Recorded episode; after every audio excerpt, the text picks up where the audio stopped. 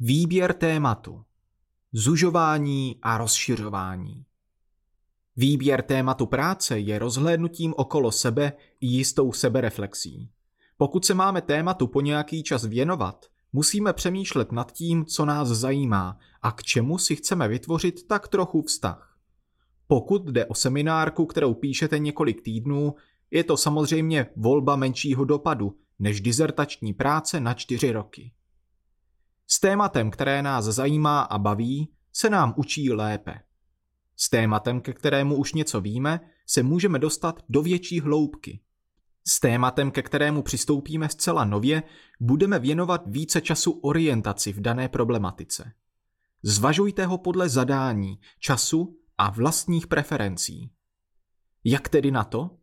Pro lepší pochopení jsme proces nakrájeli do čtyř kroků. K těm se váže práce s klíčovými slovy, která najdete v samostatném podcastu.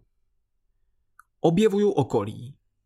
Pokud už vám téma nějaký čas nevrtá hlavou, porozhlédněte se okolo sebe a hledejte inspiraci. Jaké téma vás v poslední době zaujalo ve škole? Jaké téma vás v poslední době zaujalo ve zprávách?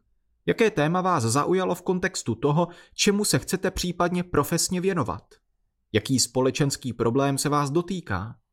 Brouzdejte na internetu, čtěte, popovídejte si s lidmi okolo sebe, zajděte do knihovny, galerie, na tézes a podobně. Tvořím téma.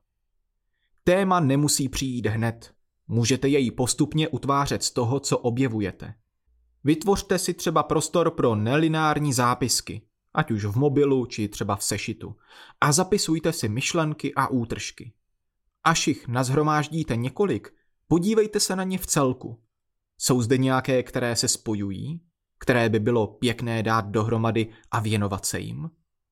Například do sešitu jsem si poznamenal, co mě zaujalo nebo baví. Současné umění, baví mě chodit do galerií na mladé umělce a sleduju různé účty na Instagramu, youtubering, sleduju Kovyho, spolužáci, rád se s nimi kamarádím a taky jim někdy pomáhám se školou, Vzdělávání, asi bych chtěl na pedagogiku, podcasty Českého rozhlasu, poslouchám podcast Vinohradská 12 a aktivismus. Sleduju Fridays for Future. Jaké téma by z toho mohlo vzniknout? Například současné umění ve výuce na středních školách, nebo fenomén youtuberství, nebo vzdělávací podcasty, nebo také učitelé jako youtubeři a tvůrci podcastů. Nebo obráceně, studenti jako youtubeři a tvůrci podcastů. A mnoho dalších. Precizuju problém. Ve chvíli, kdy máte vybrané takové obecné téma, začínáte ho precizovat, zužovat tak, aby bylo konkrétnější a zpracovatelné. Hledáte problém k řešení, jehož výsledky mohou přinést něco zajímavého, užitečného a pěkného. Typicky vám k tomu může pomoci některá z těchto forem omezení. Za prvé čas, za druhé místo, za třetí cílová skupina a za čtvrté metoda. Tuto konkretizaci si můžeme ukázat na příkladech tématů. Tedy téma postoje studentů třídy gymnázia k výuce současného umění prostřednictvím vrstevnického učení na Instagramu. Nebo analýza současné youtuberské scény v České republice a sledovanost studenty třídy gymnázia. Nebo učitelé jako youtubeři a tvůrci podcastů. Postoje učitelů jednoho gymnázia k novým metodám výuky. Nebo studenti jako youtubeři a tvůrci podcastů. Vrstevnické učení v době karantény.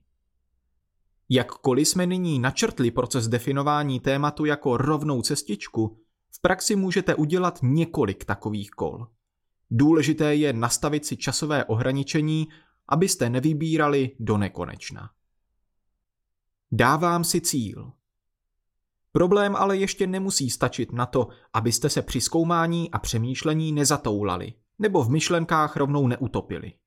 V určitou chvíli je třeba si říct, čeho lze dosáhnout v čase, který máte – v rozsahu práce, který vám byl dán a s možnostmi zkoumání, které závisí na vašich podmínkách.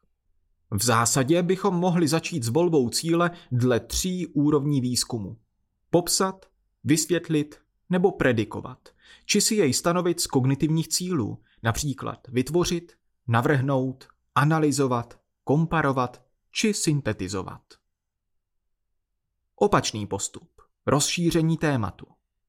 Ne vždy postupujeme od obecného tématu ke konkrétnímu, jak tomu bylo u příkladu již zmíněného, ale právě naopak.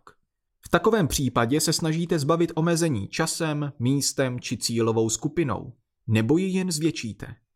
Například pokud se vám líbilo zjišťovat motivace vašich spolužáků k tvorbě vlastních kanálů na YouTube, ale jsou takový pouze dva, můžete skupinu rozšířit o studenty jiné školy, jiného města či jiné země.